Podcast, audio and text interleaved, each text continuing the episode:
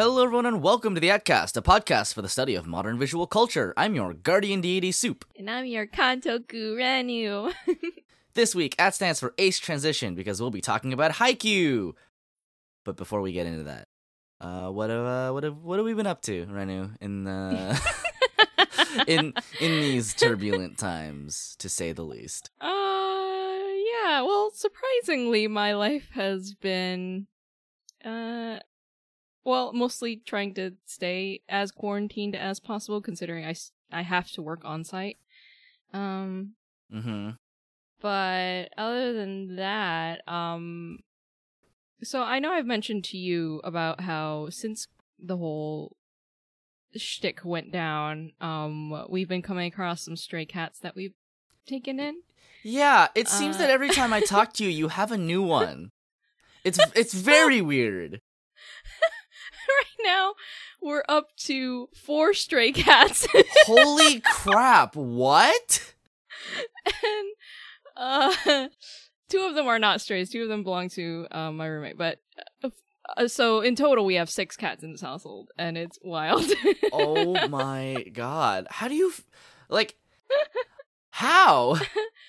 they just like they come out and then we know they're strays and they're starving and so we take them home and then they don't have microchips and we put up posters and posts online and stuff and no one claims them so we just still have them. Uh and we can't like take them to shelters because all the shelters are full from people abandoning their animals. So we how just lo- keep them. How how long is it before your apartment is like considered a shelter? i don't know Because I, I think you're rapidly approaching that point. I don't We- know we do where have- it is, but yeah. Yeah, well, thankfully we do have uh, potential adopters for two of these cats. They're they're they're a pair of brother kittens. Oh, Um, thank so- God. Yeah, they'll thankfully, hopefully, be adopted together, and they'll be happy with new owners who are not us. Even though I, it's been a joy being able to, you know, Oh, I'm, I'm raise them sure. and Yeah. stuff like that. Yeah, they're they're I think around three or four months old, so they're at that prime kitten adoption age. Uh, and they're super sweet, really friendly. They're really good with their claws. They're just you know they're a little scamps, so they haven't quite learned the word no yet, and they climb all over me at nighttime, just trying to get me to play with them whenever they're awake and I'm asleep. and but uh yeah, no, they're super super sweet. And so all the cats that all these strays that we've come across, they're not like feral or anything, so they're very actually pretty welcoming to humans. Like they definitely know that humans equal generally equal good things. um, hmm hmm uh, so yeah, um, I think we've been pretty lucky that they've all been really nice, and so we've been happy to take care of them. I see. Yeah. I see. I see. Um that's can you imagine if people worked this way? Like, can you imagine if you were just out there and like your parents like threw you out of the house and you just wander around until somebody was like, "Hey, you want to come to my place? We got food and stuff." And there's like four other people who've been kicked out of their house. I, mean, ju- that isn't that how shelters work? You know, People shelters. I just realized that I was kind of like joking about this, but this is how queer households work. They just kind of accumulate, um, in my experience. So yeah, I mean, Fair that's how enough. homeless shelters Okay. work, right? Yeah. I mean, that's kind of how homeless shelters work. Um, homeless shelters aren't quite as uh, they have a lot more restrictions than you would you would imagine. So they're not like ideal, but but Mm. yeah, in in a, in a sense. But yeah, um, that's wild. That is so wild. Four stray cats. I how how are- how are you even in a position where like you're you're you see stray cats like where are Uh, they coming from They so our area, I think. I, I mean, we live in a city, so of course there's just a lot of strays Yeah, in right. general. But yeah, there's there's a larger amount in our area where it's more rural, and so there's like lots of places for these guys to just kind of like hang out and get set up and not necessarily have to worry about uh, people bothering them. Um, but as a result, people here are very lackadaisical when they come across a stray. Like they don't care about really helping it. They kind of treat them as a menace or a nuisance, you know. Man, So- that's so wild. Yeah, it's crazy. So it it feels bizarre that like no one here cares, and so we feel like we have to, you know, like we we go out of our way to help these animals because it's just it it feels like that's common sense, but Right, the common yeah. sense here with everyone else is you know don't bother with them. Wow. Wow. That's I a lot. I don't know. That is uh that is quite a lot. Yeah. Yeah. But hopefully we can find all these guys good homes and because they're really good animals. Yeah. I do- Yeah. that's just you know, maybe it's because like the town that I live in is like very much a dog town. Like oh. I like there's just no cats really. It's, it's Yeah. just all people walking their dogs all the time cuz I don't Yeah. know, they got like time, energy and money for that, I I suppose. Yeah, I mean there are a lot of stray dogs around here too. Mhm. Um, we're working on trying to gain the trust of this one stray dog that keeps hanging around our street, but he's so very like leash avoidant, like any anything like that, um, that he doesn't. He he's really hard to like actually gain the trust of. So we've been tr- trying to like feed him and stuff like that, but right, right. it's tough. Yeah, Yeah, I, I get Yeah. that. I get that. yeah. So that's that's mostly what we've been up to is just working and taking care of animals. Yeah, that's that's pretty wild. I, I I feel like that's like yeah. yeah. Uh, what are you been up to? Um that's a that's a very good question. It has been a um a very sort of interesting um oh shoot. It has been like like an actual month since we've recorded an episode. That's yeah. That's Mhm. wild. Um, I would have liked to get this done uh, earlier, but um, obviously, I know that you still have kind of a, a normal-ish schedule, so we have to, you know, work based off of um, uh, uh, what you can do, not my like weird superhuman consumption. yeah. Yeah, because like I I messaged you like a couple weeks ago. I was like, hey, I'm, yeah, I'm you done. And and I was like, oh no. and and when I messaged you that I was done, I didn't just mean I was done with the anime. I I, I was caught up to the manga. For Did you? I was gonna say. I was. I was. I was about to be like, well, because you consume things so quickly. I was gonna ask if you wanted to approach the manga. But Oh, then I was did. Like, oh, but that's so much. Oh, I did. No, don't worry. I'm I'm caught oh, up. good. I'm like Oh, one or I'm two so chapters glad. behind. Yeah. Because I do want to talk about the manga because I Okay, I haven't read it. Um, Okay, yeah, yeah. But I wanted, you know, for us to be able to discuss it with, you know, so people listening can know what it's like versus the anime. yeah, so yeah, that's great. absolutely. Yeah. Absolutely. Yeah. Um Yeah, yeah. So I I for a solid I think week and a half, um Uh-huh. there was just a Haikyuu shaped uh I was gonna say tumor, but that, that doesn't seem like the right word. No. It was like a okay, after after my week and a half Haikyuu um Yeah. Haiku run, uh, Yeah. there was a Haikyuu shaped hole in my life, basically. Oh no! a volleyball shaped hole. yeah, it was it was the shape and size of a volleyball, somewhere like in in maybe like near my sternum, but like yeah, no. So I. And and I, if you've ever if you've been listening for a while, if you know me at all, uh, you know I'm not much of a sports anime person. yeah. So for something to capture me like this, um, Yeah. the last time was probably like Kuroko no Basket, and that was mostly because they're not really playing basketball; they're firing lasers at each other, and I think that shit is Yeah. hilarious. Um, no, but yeah, Haikyuu, Haikyuu was was what I spent um the sort of early weeks of this month doing, and Mm-hmm. after that, I didn't really know what to do, so No. to to compensate for that, I fell into a different hole. Actually, two different ones. Um, I fell Uh-huh. deeper into that VTubing hole, so I watched Yes. a lot more VTubing stuff, which Yeah. Just fucking wild. It never. The, it's the train that just never stops. They just they just remember their idols. I, it, it got to the point where in the in the podcast Discord server, I have created a channel that is entirely for posting screen caps out of context, so that I Yes. don't have to feel bad about spamming the like normal channels. Yes. Um, speaking of which, our Discord server is open to any and all members of the uh, of our audience who wish to join. So I'll leave a link to that in our description. And if you wanna, you can come chat with us. Uh, I talk at odd hours of the night, and if you if you want to, that's your sort of choice. that's your mistake. um, but yeah, so I that was the first thing I did. Um, I watched some more of the the video tubing stuff. Um, you know, obviously I played some some Granblue and some Overwatch and all all that kind of jazz. Um, Mhm.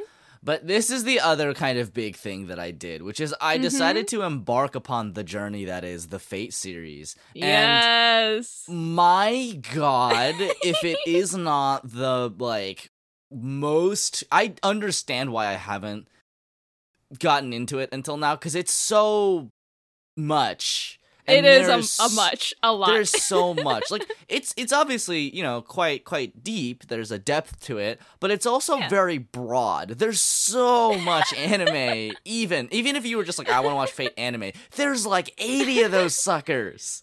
It's so hard. And then like yeah. there's always the like age-old question of where do you start with Fate? And Mm-hmm. I think I've come to my conclusion uh, about this because a lot of people online will just recommend, "Oh, you should watch you should watch Fate Zero, and because it comes first chronologically." And I'm like, "That's that's the worst thing I've ever heard in my They life." are incorrect. I that is the worst advice I've ever received in my life, Yep. and it was something that a lot of people said, and I was like, "Ah." no. So here is here is my thought about it, Yeah. which is that you should watch Fate 2006 first. Yes. You should absolutely watch it first. And Yes. I know that this is a tough ask, right? Because Fate 2006 sucks. It's not good. It's not that interesting to watch. It's very like basic. The the plot is a little bit like um I, like I suspect that at least some of it was lost in kind of the translation into anime, but it just feels like very like 2006 anime. There's nothing that special about it. And right. um you know, I think it's I do like the think fight that scenes. it, it was by Studio Dean, I think. That that was the Mm. studio that did it. And Mhm. yeah, I mean it's just not that special. It's interesting if if you're interested in in Fate, but like you should not go into Fate 2006 expecting to immediately be enraptured. You should see 2006 as like the hurdle you must get over to get into the series. I mean, it's it's the introduction, right? Yeah, right. Kind of like, like, JoJo's slow. Part One. It's the introduction to the And- whole legacy. and I kind of I kind of get it because like a, this is the same impetus that a lot of people have to ask people to skip part 1 of JoJo's Bizarre Adventure and it's like yeah. but like somehow even worse cuz at least at least part 1 is a good adaptation um Mm. two, Fate 2006 is is is pretty rough. It's pretty bland. They skimp a lot on like um writing and characterization and it's just these are the events that happen and we're not that interested in exploring like why things are happening Yeah. that it, I suspect the the visual novel does. But the visual novel is like a hundred fucking hours long, so like you can't, in good conscience, ask somebody to to read through it or play it. Right. Right. You you should just w- ask them to watch 2006 anime, which might Right. be kind of slow and boring, but is the is the starting point, and it's only like Right. what like nine ish hours as as opposed to a hundred. I I'll take that any day. You know. hmm Um, honestly, if you're so inclined, because I know that I know that this is not like universal advice. Like some people really, really can't get into something unless it immediately captures their attention. Just like, Mhm. Just like read what what Fate 2006, like the read the plot synopsis and then just watch. yeah, Fate that's what Zero, I was thinking. right? Like, uh, like read read the plot, but maybe watch some of the fight scenes because they're actually they're all of them are, are Yeah, yeah. pretty good. Yeah. Um, and then after that, watch Fate Zero. Uh, Yeah, yeah. Um, I would say that it the order you should watch in is 2006 Fate Zero, Unlimited Blade Works, the the series, not the not the movies, and and then you know Heaven's Feel, obviously. Um, because well, one, it's just the order that they came out in, and I, it just kind of feels right to me to watch things in the order that they came out in, and not in like some weird Frankenstein chronological order. I mean, you know, how you enjoy your media is sort of sort of up to you. Um, but I think it's the most interesting, and especially because like Unlimited Blade Works actually does a lot of work to add scenes that aren't in the original visual novel to complement Fate Zero because you know obviously Fate Zero came out after the the original Yeah. visual novel, and so it's Mhm. just a better experience if you watch 2006 where Fate Zero, you know, didn't exist yet, and then you Mhm. watch Fate Zero where you kind of get re- recontextualized for a lot of things that happen, and then you go into Unlimited Blade Works, and not only do you not have to watch the same opening sequence again, um, I mean you still do, but like it's interesting because you know you don't have to watch the same anime twice for like a couple Mhm. episodes. Um, Ufotable does a good job, honestly, of um, uh, avoiding this problem because they decided to show the events from a different character's perspective, um, and that was Yeah. a very good choice, Yep. mind you.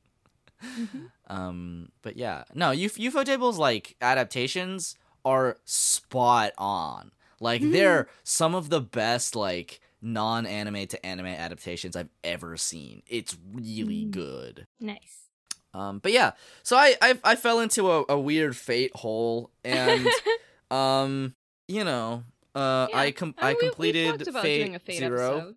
and Yeah. then 2006, and then Unlimited Blade Works, and now all I have to do is scrounge around and wait for the movies, um, of which the final one is was supposed to come out at some point, but you know the coronavirus. Um, speaking of which, the um. Evangelion movie was supposed to come out, but the coronavirus. so Don't remind. um, yet, like- yet again, yet again, catastrophic world events are preventing us from from getting Evangelion. But so it goes, really. So it goes. I mean, we don't even need catastrophic world-shattering events to to we do have to that. deal with it our actual catastrophe before we get to see it animated.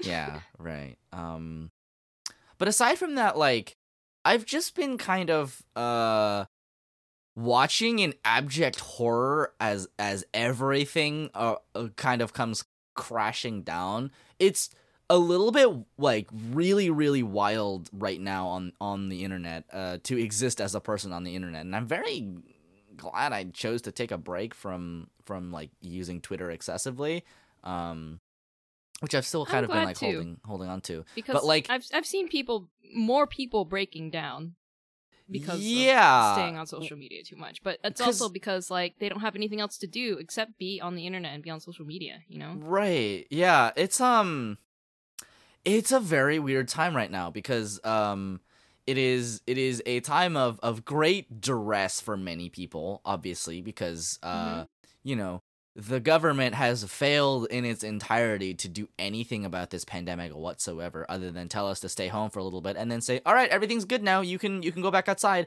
without having done actually anything in the like 3 months that we were inside to like Yeah. maybe prevent more cases from spiking up. Like this is and like obviously uh, uh, it is I don't want to get too much into it cuz like it, it's kind of like one depressing and two not really what the podcast is about, but like Yeah. it's kind of it's kind of a little bit infuriating that we we spent like 2 or 3 months inside where like the whole point of that was not like we stayed inside for 2 months. We beat it. Hooray. But like we stay inside for two months so that we can implement you know testing and and safety measures and make sure that our society is prepared for this. And maybe we should do something about you know the healthcare system in the midst of our you know global emergency so that people don't go bankrupt trying to not die to coronavirus. And we didn't do any of that at all. And that sucks like a lot so basically, things are opening back up again. And because we didn't do anything about anything in the time, the cases are just shooting back up again. Because of course they are. So- Uh, yeah. I'm I I'm able to see some changes in terms of like our our city where they uh before it was only one testing site that they had available. Now we have many. So that's Mhm. good. Um however, our hospitals are currently completely almost completely full. All of them even the children's hospitals are completely full Yeah. because that's how many cases have arisen within the past three days. Yeah, And yeah. so I, I've been talking with uh, people who work in the medical center because you know, we're I just happened to uh, be connected with people there, and uh, they've implemented like internal policies of you know testing within the employees and also canceling any kind of elective procedures, um, and that's been able to kind of help lighten their load. But even so, they're finding um, positive cases within the staff.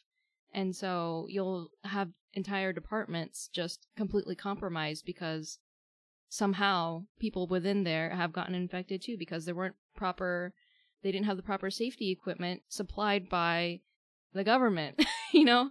And it's just very, very wild that we're still having to deal with this two months later and it's not much better. And it feels like we made no progress, honestly. You know? Yeah, yeah. It's it's very frustrating. Um, so it's very frustrating to deal with. Uh, I feel horrible for the people um, who are especially afflicted by this. I feel horrible for the people within the medical community who have to deal with this and not have anyone take them seriously. Like that's disgusting, you know.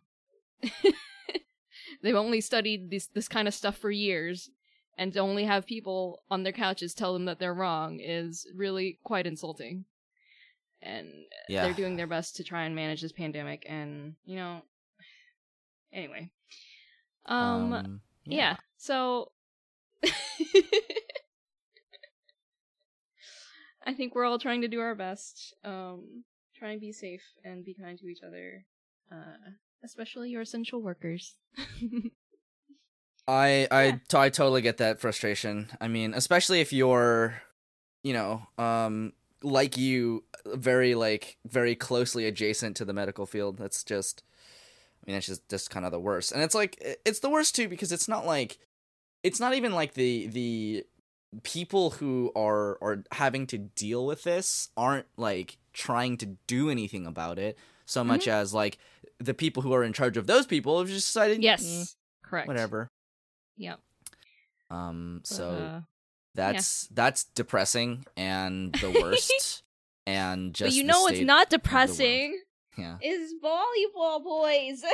yeah but before I, before we get into the volleyball boys thing um though is i i did want to i did want to briefly mention the fact that um this is not kind of the only thing that has been been going on. It's kind of been in the background of, of everything um obviously until now because everybody's been inside. But like there have been uh protests for the past month because of you know all the police brutality that that our country does and that's that's wild. People have been protesting for literally 30, I think like 6 or so straight days, which is amazing. yeah. And the police have just continued to do the police. You know, everything I learn uh, in the news recently just like really hammers home how bad in a way we're in. You know, our our, our economy is collapsing. Uh, the sort of um, most vulnerable residents of our society are dying. Um, we're not doing anything about the big fascist police state we've created because it turns out the people in power really like that. And kind of on a smaller scale, like I don't, I don't mean to be just such a downer, right? But like a lot of really serious stuff has been going on. Um, games and games media and games adjacent media has been having their kind of like Me Too moment where a lot of people are getting outed for being um people who abuse their power, right? To to Mhm. either like sexually har- like harass or assault women. And the sort of allegations keep coming out and people keep getting fired or resigning. There was that whole thing with, you know, Bon Appetit um being Mhm. uh very bad at doing anything and not paying any of their people of color for their video appearances, which is just fucking wild. I I, I- don't even and um apparently one of the biggest uh, streamers on Twitch, Dr. Disrespect, is now perma banned. He's not allowed to Oh. be a Twitch streamer anymore. Mhm. And nobody wants to touch why because it's so sensitive of a topic, which probably means that the law is involved. Probably. That is amazing. Obviously, it's not amazing if, you know, he's uh, done something actually serious to another human being, Um, but like for a very long time, Doctor Disrespect has been a um, how do I say this? Uh, representative of everything that might be wrong with the Twitch.tv ecosystem, and you know the whole thing about you can do whatever the fuck you want as long as you make enough money for the platform. Um, but whatever happened now, it turns out that has um overrid that. So uh, yikes, yikes, yikes, yikes, yikes, yikes that has been your daily dose of the real world.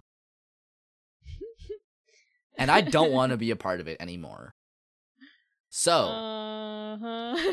why don't we talk about volleyball instead? yeah. Something that we don't have to think about the real world for yet. Volleyball exists in the real world. I don't know how to how to tell you that. uh, I mean, not yet. you think people playing volleyball right now? Oh heck no. they're just on. They're, they're taking break. yeah, some.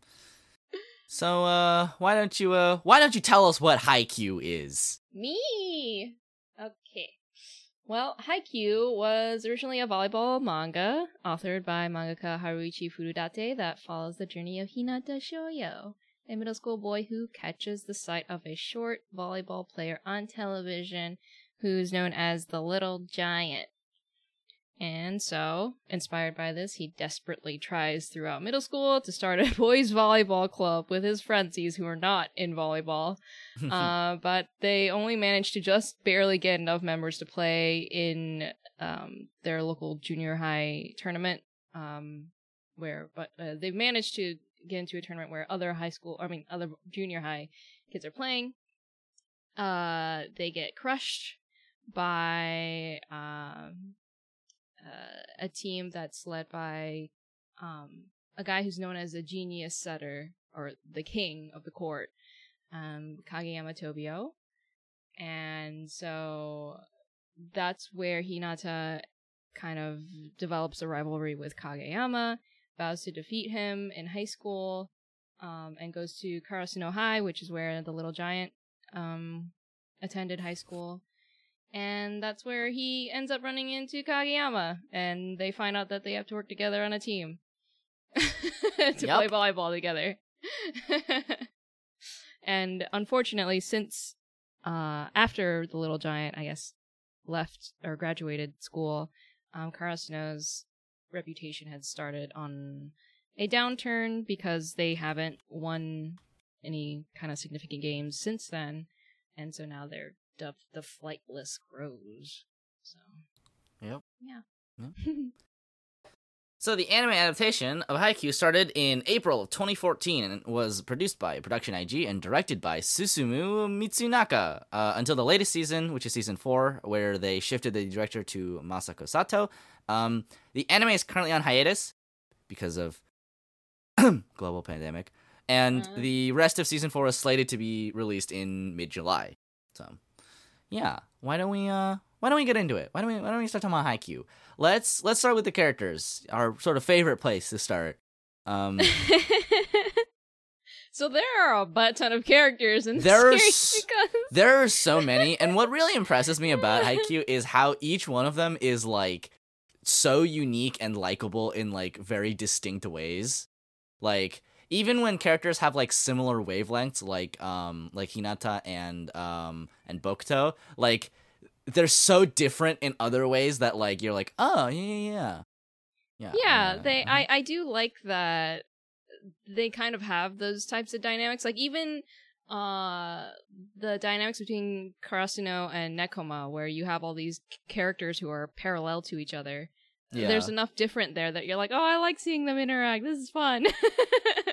Yeah, yeah, yeah. I think that that's yeah. probably that's one of the best like kind of parallel um parallel running themes in in the show mm-hmm. um in the series rather where like Nekoma and and Karasuno are so vastly different as teams and they have like, you know, players you can sort of compare as like, mm-hmm. you know, parallels um but overall like yeah, I, I, don't know. That that kind of growth is interesting to me. Um, we can mm-hmm. we can talk about that later. Um, as as much as we like. Um, who who do you think is the best boy, Renu? Of, of all the Haikyuu boys, who do you think is the best boy?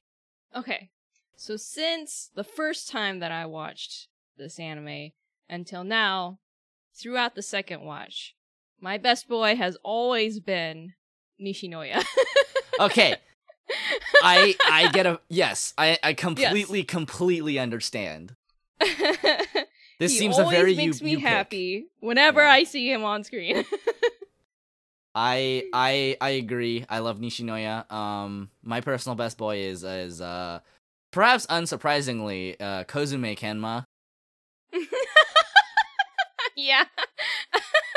Like what what can I say? But for for a character that like is there just because is pretty okay at the thing that he's supposed to be doing, but would rather really just be somewhere else playing video games. Like I feel that. I feel that. I too have social anxiety. Well, I love that he's friends with Hinata too. It's so precious. yes, yeah. Their their dynamic is really great.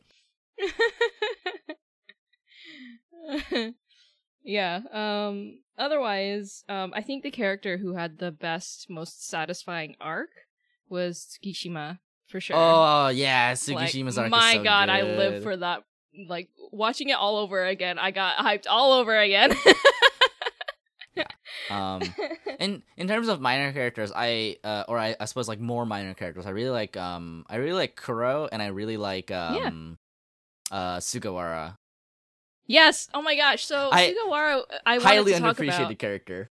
Yeah, because he. So the first time that I watched through it, I mean, I was like, I was like, okay, yeah, Suga's a he's he's a good character, but I wasn't like super, you know, I guess into his arc or whatever. Like, I just didn't have like a strong connection with him. But then in the second play or second playthrough, second watch, hmm uh, I. I guess I was able to pay more attention because I wasn't super caught up in the hype with Kageyama and Hinata that I resonated a lot more with what he was going through because yeah, it sucks that, you know, you were previously, you know, the setter for your team and this genius comes along whom you can never hope to catch up with is already better than you and he comes along and he's he ends up taking your position and so you kind of uh watch him have to find another place for himself and that's Mhm. a that's a pretty real struggle in terms of uh i don't know in basically in a field you'll have someone who's younger than you just come along and they'll just be better than you whether it's through skill or through just natural talent that's how it is and you have to deal with that Yeah, yeah. I Yeah. also I, I like Sugawara and I think he's a highly underappreciated character because nobody Yeah. really like nobody pays attention to just how like weird he is. Yeah Like, he's he- weird when when he gets introduced, he's like the most normal person on the team. Yeah. And then like by the end of season like 3, you're like, "Wait a minute. like that New You're Year's like a huge weirdo." was so funny. it's like, oh my god, I totally understand your character, but also you're such a weirdo and I love it. Yeah, yeah, yeah. uh, yeah, yeah, he's great. Um, I think uh Hinata as a protagonist is a really strong Yeah. character yeah. for this series. Um, if only because he's a super active protagonist, not just in terms of like his energy level, but also he's very much like I got to get things done kind of character, and so that helps move the story along a lot. Mhm, mhm. Like he, you know, he we mentioned that he put together his junior high volleyball team. Um, he ends up coming across, you know, he wants to be the ace, and so he butts heads with Asahi, who's the current Mhm. ace um, and he ends up in the uh, season four uh trying to infiltrate their training camp oh my god, yeah, I remember. Yeah, just like what are you doing? yeah so i like that i like that a lot um he's a great I- protagonist for the series I like that like it's the the series is very grounded about the way that it approaches like characters like flaws and their weaknesses. Like yeah you know, Hinata's very fast and can jump, but actually just kind of sucks at volleyball. Like he's just bad at volleyball, right? That's my favorite kind of part where like other than the fact that he's really good at running and jumping, he's very very bad at doing the actual sport. And it's fun watching him learn though yeah, it's great to watch him learn because you're like, oh, this is this is this is great. Like you know, you get to watch Yeah. um somebody who clearly has a very like good natural talent, but might be held back by by his height. learn how to be better. And that whole kind of uh, arc where he sneaks into the training camp and just like is the ball boy um, Yeah. is, is a really really great turning point um, for Yes. for his character and for the series. Like where he realizes like oh like I'm actually like I can just look at what people are doing with my like good eyes and it it will help me be good at volleyball. And and it still doesn't like translate into he's instantly like way better but it means that he's thinking about like how how he plays and how that kind of affects everything and i think that's hmm very very good and and a really Yes. good direction to take his character in because otherwise like yes. otherwise you have um because the the thing about about Karasuno, right is is it's a very interesting team and the kind of team that you would like to be f- the protagonists of your sports anime um in in a sense because they're so active right um Yeah. you mentioned this about Hinata, but Karasuno is basically a team that has like zero defense for a very long time other than other than Nishinoya, right? Nishinoya Yeah, is like yeah. n- is like 80% of of the team's defense, but it's a Yeah. very offensively focused team, which means you get a lot of very interesting stuff because what you're watching is the offense of the team trying to outpace the fact that they're just kind of getting dunked on by by the other team's offense. And Yeah. That's that's a very interesting dynamic to watch and it's it's Yeah. even more interesting when you juxtapose it with Nekoma who is the exact opposite playstyle. So I I think it's it's really great that every team has the this kind of like style that they play and Yes. it's like reflected in in how kind of the points like rack up and how the rallies go. Um like I really liked uh how um you know Aodate is just like big wall. We're good Big, at blocking. Big wall. yes. um and that um Jozenji is just like ah we're just fucking around. We're just playing basketball, man. Like we're just here for a good time. Um yeah. But like And yeah and, Seijo. yeah. it's it's also like really great because you get to watch uh each team have their own playstyle but then you get to see what Yeah. that what that kind of evolves into like you're not just Mhm. following the progress of of Karasuno but you're watching the progress of all the teams because they're all constantly Mhm. getting better right Mhm. and i think that's pretty pretty great I, I think that's pretty pretty cool to watch um I, I mean really i'm just describing the concept of sports anime at this point but you know I don't watch a lot of sports anime, so it's it's it's good. Um, I will say this about Haikyuu and its characters, which is it's very very good at getting you into the moment where someone is an antagonist but isn't isn't necessarily unlikable, right? yeah. yeah. Um, even if you're like, ah, you, why you gotta be that way? Like when you first meet Tsukishima and he's just like kind of a jerk and he's like very apathetic about the game, and you're like, it's just opposed with Hinata who cares like like way Yeah. too much about the game, Yeah. and um. You're like, ah, Tsukishima, why you gotta be such a downer? And then you, you get to learn about like his kind of personal Yeah. um faults and his Yeah. his sort of uh issues and how he's like Yeah. yeah. i'm like naturally pretty good at the game but like this game basically ruined my brother and and yet he still he still kind of plays it and that's why his his character arc is so compelling because like the fir- Yeah. the moment you meet him he's he basically comes across as like terrible and smug and and and yeah. I mean, he had uh, that slow arrogant. burn arc, and that And- was just. there's n- there might be nothing better than when you have a character that's like kind of insufferable, but then they're insufferable on your side. you know, like watching him get like really smug with the enemy team is yeah, just it's so funny. It's so good. You're like, "Heh, that's my boy out there. Um, he but gets you such a rise out of the out of their opponents Yeah. hating him. and like you get that with uh with the other teams as well um Yeah. less so with with nekoma because nekoma has always kind of been the like friendly rivalry like we're we're here for a good game um Mhm. but like aoba josai specifically when you meet oikawa you're just kind of like oh he's like he's like smarmy i just like slimy i don't like him um Mhm. but then you learn like oh i see like he's basically just like a normal ass person and he's dealing with the fact that like he, he's dealing with the fact that he might be very good at the game and very good at playing with his team but there there are always uh, there's always a bigger fish and there's always somebody who's going to be better than him because he kind of started from like just a lower point than anybody else. And it's honestly very compelling when you get to see and even when like even when you get that like heartbreaking shot where where like Carson is like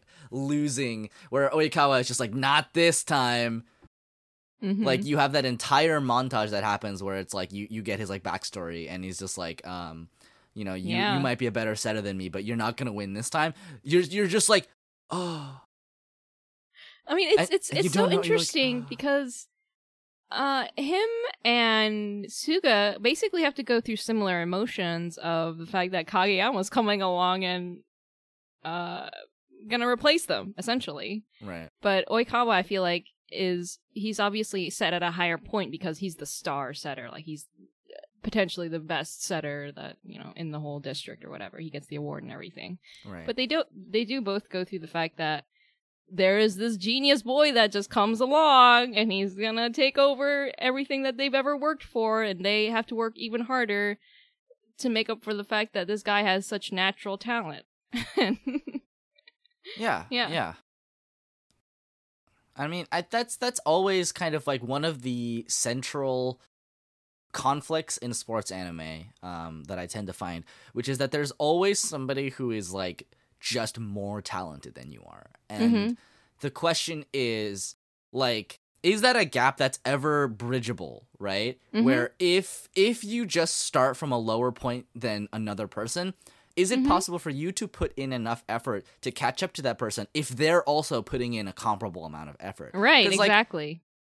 like definitely one of the things that it uh that Haikyuu um gets right about this is that like people with a lot of talent tend to nurture that talent and they tend to work just as hard as people who who don't have that talent. And Mhm. you know, the question is like one, is it ever possible to catch up at that at that point? Mhm. and and two is it is it like you know uh, is that something you should worry about in the first place i think Mhm. one of the most interesting things about um about Haikyuu and the way that it addresses this question is uh and i think a lot of sports anime tend to go in this direction right it they tend to basically say like even if you individually cannot match one on one with with your with your kind of um with your mark with your opposite is it possible for you to outplay that person or outperform that person if you're working together as a team right you know it's not Mhm. just about having you know supernatural human ability but like the, the question of if somebody does how how do you overcome that so that they don't just they don't just dominate and Yeah. we kind of see that in every uh match that that Karasuno has um because they're so scrappy and because they're they're always kind of just riding that very very knife edge line to like victory. So Mhm. um yeah yeah.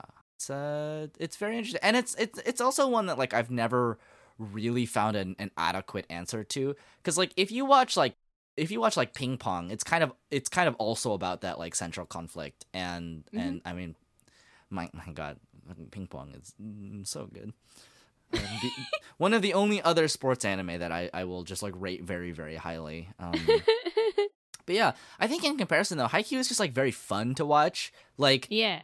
it it is just such a good time mm-hmm. and it is very very good at making sure that you know what is happening I, this is what i found when i when i transitioned over to the manga is that while the manga is like drawn very well and um definitely is like paneled pretty well like Mhm. your eyes tend to follow the trajectory unless you spend a lot of time like analyzing what's happening it, you can sometimes kind of get lost a little bit and like there's a lot of these like little breaks that happen um to make sure that you're you're still aware of what's going on like they have little um you know scoreboards that come up um they have little Mhm. like rotation sheets that come up um and these are things that you don't really have to worry about in in the manga because the manga is like such or uh, in the anime because the anime is such a like grounded like you're watching them move Mhm. um, And th- actually, this is this is something that I learned watching Haikyuu, which is that volleyball is like really interesting. I- I never realized like and like I I don't think I knew anything about volleyball before before I started watching Haikyuu, and then Uh-huh. afterwards I was like, wait, volleyball's like really interesting, like because in comparison to something like baseball, volleyball is like so dynamic. And it's a Mm. lot it's a lot more like basketball is where like things are kind of always happening and you Mhm. know points are always being scored and it's um uh how, how do I put this? Like Haikyuu basically mentioned this where it's like, you know, in volleyball it's basically impossible for you to have a perfect defense, right? You can only have a Mm. good one. And so points are always being scored. It's not like things are, are, are really being being denied. Things are always moving in one direction or another. Um and not only that, the like rotation system and like the the sub outs add like a really interesting depth and you get to really explore you know each each character even if they're minor ones and like like why they're they're being put in um Mhm. the position of libero is like really cool just like yeah. I am a defensive player, uh, and I'm not allowed to actually do anything attacking, but but I I'm really good at like getting the ball back up in the air. Um, I think the Mhm. concept of the libero is like is like amazing. I think that's Yeah. awesome and very Yeah. very conducive to a sports team anime where if your if your libero is really really good, then anytime they they kind of swap in, you're like, oh yeah, this is it. yeah. Also, Nishinoya, very good. Yeah. I love Nishinoya a lot. He is so good. um yeah Ni- Nishinoya I think I think is easily one of the like um and this this kind of goes understated but like I think Nishinoya is easily one of the coolest characters in Haikyuu. mhm. Yep.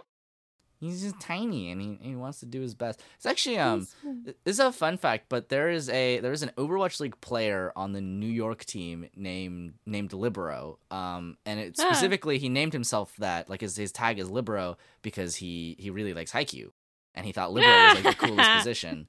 And uh, I'm in I'm inclined to agree. I think that shit is really cool. yeah. Um, but uh, but yeah, yeah, yeah, yeah. I don't know. I think like the characters are all all done a decent amount of justice for um, at least the main cast and and quite a couple of like the the off members too. Like I really liked Tsukishima's like arc. His arc is really good. Yeah. Um, I really liked uh, shoot. Um, I like Sugawara's arc a lot. Um, mhm. And obviously the main arc between between you know um Hinata and and Kageyama is is very compelling as well. You know, Ka- Kageyama as a as a character who is like very very good at volleyball, but not so good at being part of a team. Um, Mhm. which is I mean, honestly, it's I think it's kind of relatable for anybody that is like decently good at anything. Where like if you feel that everybody else around you is worse than you, eh, I that can very easily lead to some like problematic attitudes surrounding like a team sport. But I see Mhm. it all the time where it's like, yeah, if somebody is like a lot better, um, they will basically feel like something wasn't their fault, etc., etc., Mhm. etc. Um, and it's it's kind of it's nice that they they hammer that out early, but they don't perfect it, right? It's not Yeah. like he goes through his like two episode arc where he realizes that he should stop being a jerk, and then and then is is is done is like his character is static from then on one of the great things is that the characters are always evolving like hinata is always kind of learning more and more but you know as a Yeah. character he's also kind of learning more and more but like kageyama i think is is the person who goes through kageyama and tsukishima go through the most growth and kageyama Mhm. specifically is is really good um especially if you kind of um if you're watching the latest season of Haikyuu, Kageyama's growth is is really really I like his arc a lot because and this is your this is your reminder that I probably should have put at the very beginning of the episode. But we are not a spoiler friendly podcast. We've never been a spoiler friendly podcast. Spoilers are the concept of spoilers are basically anathema to um good analysis. Like you're not gonna find any any good substance um analyzing a piece of media. I already trying to avoid spoiled the, the season Yeah. four, so I mean, I have the ability to spoil everything that happens in the manga, and it's fucking wild too. the latest arc is actually really, really wild. okay, you But- can't spoil that much for me. Okay, I won't spoil that much for you, but Thank you. here's here's the thing, right? Where Kageyama basically realizes, oh, I should be more of a team player, right? And then he Yeah. learns from Oikawa, like, oh, I should, I should be like. He learns from Oikawa and from Sugawara, like, I should be more in tune with how my team is, and Mhm. you know, that's that's. I just realized that's something that I I should probably learn, but like, um, I like that he has such a resistance to doing that with Tsukishima and Yeah, Picture. he's just like, power. yeah. and then Tsukishima just smirk. I love I love my volleyball boys. Um but yeah, but like then then Kageyama goes through um that whole thing where once he realizes like uh that he should be a team player, he kind of goes all in on that. And then when he goes to the training camp, uh uh you know, uh, one of the Miya brothers is just like bit of a goody two shoes, aren't we? Yeah. And you're and you're instantly like, "Whoa, I hate this guy." But then Kageyama goes through, through an, an entire arc of like learning what it means to to not be like that and to make because like this is and I think this is very interesting where like Kageyama was basically um because he's so good at setting he's perfectly capable of making um sets that are very easy for the spikers to hit but complement and like um shore up their weaknesses like it essentially Mhm. encourages bad habits right and Mhm. so the fact that after that after hearing that he realizes like oh i can do things that are like a little bit more selfish but not entirely selfish to like make sure my teammates are are playing well and and reinforcing good habits and that's when he really like becomes just mm, very scary Yeah, I was at first when I was watching that part, I was pretty conflicted because I was like, after three seasons of growth, you relapse back into how you were in junior high. But then the way that they handle it and the way that he kind of grows from that in terms of uh, the fact that the team knows that he's such a good setter that you know they're they're not as good at their roles as he is at setting. Right. And um the fact that they tell him like yeah you're you're really good but like so what? We're still gonna do what we want. Right yeah yeah. Well and it's a, yeah. no keep going.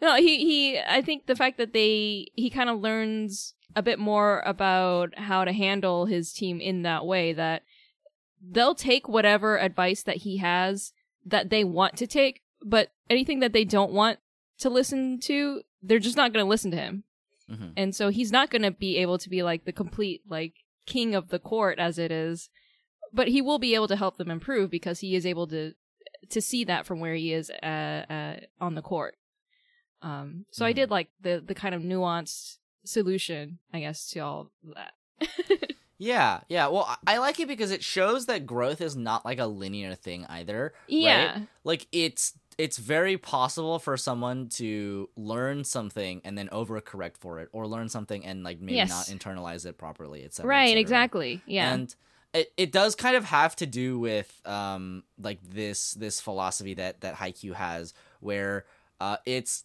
it's kind of okay to take a break right things Yeah. things don't always have to be moving forward all the time you can Right, you can mhm. meander you can even regress a little bit if you like you know need that to to to go to you know grow further right Mhm. like Kageyama learning that you know he's he's basically being too nice to his team with his sets is is a moment where he regresses back to to middle school but it's so that he can grow to a further point beyond where he was before Right, So- exactly. I that that's what I ended up coming away from it is that they're ultimately moving even further than they were before versus like rehashing an old arc for the sake of drama. That's what I was very that was what I that's what I was thought that was uh, Yeah. it was going to be too but I was like Yeah. very pleasantly surprised that it wasn't Exactly. Yeah. it was it was handled very very well. Yes. Um, yes. Speaking of Kageyama, I like that I like that Haikyuu is very committed to making its huge cast of characters, even the like really minor ones have their like own quirks. Um, more specifically, I like that I like that Kageyama just has a thing where he can't decide what to pick from a vending machine, so he just presses both buttons and just like whatever one comes out comes of- out. Right, they have such really good small character moments throughout the entire series, which is so great because you just have fun watching these these characters interact with each other. I also like that Kageyama sucks at school. He's only good at volleyball. I know, because you wouldn't expect it because he's so studious at volleyball. Yeah, like he, I I love it because the characters um have these have these little quirks. This is something that I think is like a very um it's a much more common thing with uh with I find with Japanese manga where because they have these like out of sort of context panels that tell you about characters and and their little details. Um Japanese like manga is like very invested in telling you very little like inconsequential details about a character, right? Mhm. It's like, oh, this is Mhm. their blood type. This is this is their height. You know, this is their like zodiac sign or whatever. Um, and like it shows you their like likes and dislikes. But I really like those because it builds character in a way that isn't necessarily for the sake of character growth, but just to to have little quirks about your characters. Like that is what makes characters feel distinct and vibrant and unique. Like people are weird and they have weird little quirks. Some people can't decide what to get from vending machines. Like it's it's a it's a thing, you know. And I like I like that that Haikyuu is very very committed to putting in these things about their characters that Very don't have anything to do with the story or their own Yep. character arcs, but just like yeah, this is just like a weird little thing that that this person does, right? yeah. So I. I, it's a in, in that kind of way. Um, the the little granular details of Haikyuu are, are very good. Um, and yeah, I mean, you just get more invested in characters when you when you learn they have like these weird little things that they do. Mm-hmm. Mm-hmm. mm-hmm. Okay, uh, let's let's talk about the music a little bit because uh, it's very good. it's so good. Oh my god, the music for Haikyuu sounds like it belongs in a different anime. Like, not to say that it doesn't fit, but like, it, if you took Haikyuu music out of context and you like played it for somebody, you'd be like, "Oh man, what kind of like awesome fight scene is happening now?" And you're just yeah, like, "It's, right. it's volleyball." right? Like there's that one Volleyball. really there's that one really iconic track with the like very heavy like violin noises and it just like does the like and you're like this is the hype music. I'm getting hype. like it it does a very good job of knowing when to when to use the music because it's not even necessarily during like the you know what would be considered like a climax point. It's just when you need to build the tension. And when you need to like swell the the emotion of of uh of that in into the audience. And yeah. it does i mean it helps that the music is very good. Um the music is done by um yuki hayashi who is uh very famous for his work on on Hero Aca and uh, asami tachibana who is known for her work on darling in the franxx and seraph of the end. Um but yeah the, Mm. the music in Haikyuu is consistently very good it's n- it's like Yeah. never bad Yeah. it's never bad and they always seem to know when to use it so very impressive very impressive It's great. It's great. yeah like there's there's times when music like should take a backseat to like what's happening so that it doesn't distract but should complement a scene and there's times when music can really like come to the forefront and like actually like uh, be a part of the scene and Yeah. and Haikyuu is very good about striking that balance um because they have Yeah, I've never had a point where it was distracting me from the story. Right. if anything, it just helps immerse me in it. Yeah, yeah. Um, they're very good at it because like the Mhm. moments when they kind of cut in that like really hard, the the violin song that goes very hard. It's like it's meant to be a moment that that builds tension. That is kind of like the like this is our counterattack moment. So very good, very good. I love I love the Mhm. music a lot. Um, on the topic of the of the anime, the animation is really good. Like oh yeah, really good. really, really consistently good. good. all the way through. I did think it was interesting that um, season four, the art style is a lot more mature. It is very different. I've heard mixed feelings about it because obviously people get very used to how their characters are drawn. Yeah. you know, yeah. uh, over the seasons. But um, you and you can tell me whether this is true or not. I heard someone say that uh, season four has a style that's more closely uh, reminiscent of the manga versus the rest of the seasons. Is that true? Um, I, I, I, yeah, I, I would, I think I would tend to agree actually with that. Hmm. Um, if you watch the first three seasons of Haikyuu, it establishes a very like unique and strong visual style, but it's Right. actually quite distinct from how the manga is. Because while the Hmm. manga is, um, okay, so I read both the the one shot that uh that got the manga serialized and and the series proper. Um, I started Hmm. around the the arc where um where I left off basically, um, because as much as I love Haikyuu, I really didn't want to just like start from from page one. I read the first chapter and then I like skipped all the way to like chapter 200 or whatever where like the Mhm. anime is um Mhm. that might be blasphemous but like you know yeah so i i will say that um the manga has this very like um scratchy uh more more grounded and mature style than the the very like soft easy to look at clean seasons 1 to 3 that season 4 Mm. reflects very well um Mm. the thing about and this is actually one of the most interesting things if you read the one shot for Haikyuu the art style is like vastly different it looks like Oh, it looks like um uh like almost like a kind of like and I guess this makes sense for when it was when it was published but it looks more like um more like Death Note oh, than like Haikyuu that's wild. yeah it's a very like um oh i'm blanking on the manga cover for death note but it's very much his like uh, closer to his style of of manga. Um yeah i was actually surprised. I was like whoa this is like way different. Well the actual like manga look like this but the manga looks a lot softer. Um but yeah haikyuu season 4 looks a lot closer to the manga in certain respects um it it, Okay. it definitely shares the same kind of grounded feeling like um yeah seasons one to three were just like very very overly like cutesy and clean um hmm which isn't to say i don't appreciate that style i think it's very very easy on the eyes i like it a lot but Yeah. Yeah. I think that got developed as like, it, or or rather, it became the kind of signature Haikyuu style in Right. people's eyes until if they didn't read the more manga. iconic than the manga yeah. for sure Right. Exactly. So I think when it changed in season four, people were like, "What is this?" yeah yeah yeah i i, I, totally, I totally get that um Yeah. I, I was a little jarred too i was like oh this is like this is different um yeah, but the animation was still good. I was like, I Yeah. don't, I don't mind.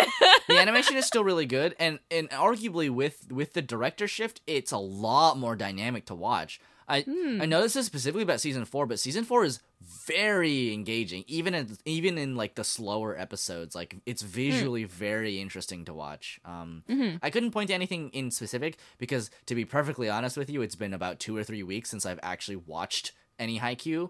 Um, but yeah, overall, I was I was very impressed with the direction in um in season four and the uh the OVA where where Nekoma plays the other team, um the like the snake the snaky team. Mm-hmm. oh yeah, yeah, I yeah. think. hmm Um, yeah, yeah. I would I would love a I would love a spin off manga about about Nekoma. Like I I love Nekoma. Yeah. I mean, not. great. I mean, not in like small part because I like I like Kenma a lot, but like you know, I I just like them as as a team in in contrast to to Karasuno. Um, Yeah. Just like a slow, steady, very very uh. We we build upon the entire game. We're like building our like database of how to play. Um, I Yeah. think that's that's very interesting to me, um, especially in a Mhm. game as like fast paced as volleyball is. So, Yeah, I I like it a lot. Like, and I, I like that they have you know obviously I mentioned this before, but I like that each school has has kind of their their own identity, and you know, um, Karasuno's kind of becomes like Hinata flying. Like that's the that's the Right. kind of uh theme. Whereas um, Nekoma is like about the cat lying in wait, and you know, um, you kind of have uh, all, the, all that other stuff. Right. Yeah, yeah. So, let's Yeah. uh let's get in let's get into what I what I would personally consider the meat of it. Um you can kind of consider it whatever you want. Um so the the themes of Haikyuu are pretty in line with the themes of most sports anime. I would say. Mhm. I I Mhm. would say it is pretty normal for sports anime to be about personal growth. Um, actually, Yep. a, a lot of most shonen anime is about is about personal growth. Um, at Yeah. least on some level. Um, Mhm. it's obviously about like playing as a team and Yeah. um, doing things wholeheartedly and earnestly without without regret. Um, I think that's uh, one of the kind of central conflicts about Tsukishima's arc is about if I get invested in this game that Mhm. ultimately doesn't do anything for me. I'm not gonna be a Mhm. volleyball player. I'm, you know, um, I'm gonna graduate high school and like go to college, and Yeah. I probably won't play volleyball there. So what is the point of me getting invested here?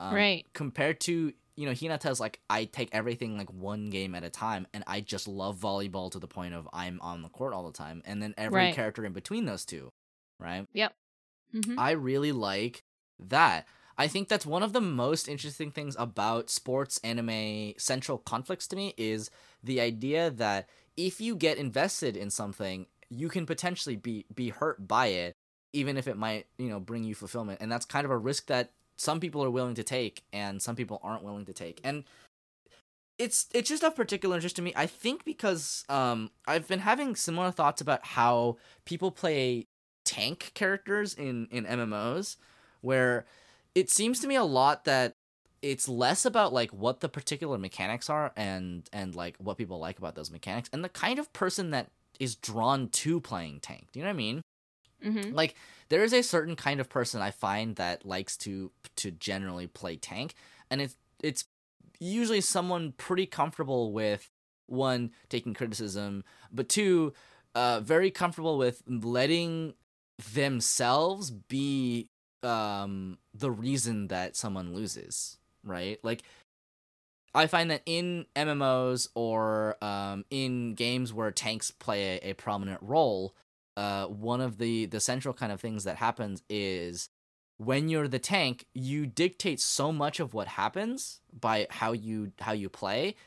Mhm. You essentially leave yourself vulnerable to to uh to responsibility to blame right Yeah. like in in a game like final fantasy 14 if your tank doesn't know the dungeon you're doing your chances are very are a lot lower than they would be otherwise it's kind of up to the tank to know you know when triggers and damage and and etc comes they're responsible for a lot more so when you lose it's it you can pretty e- easily point to like oh it's the tank's fault right and a lot of Mhm. people aren't I think understandably so, aren't willing to take that criticism and they aren't willing to take that responsibility upon themselves. I know that I don't want to.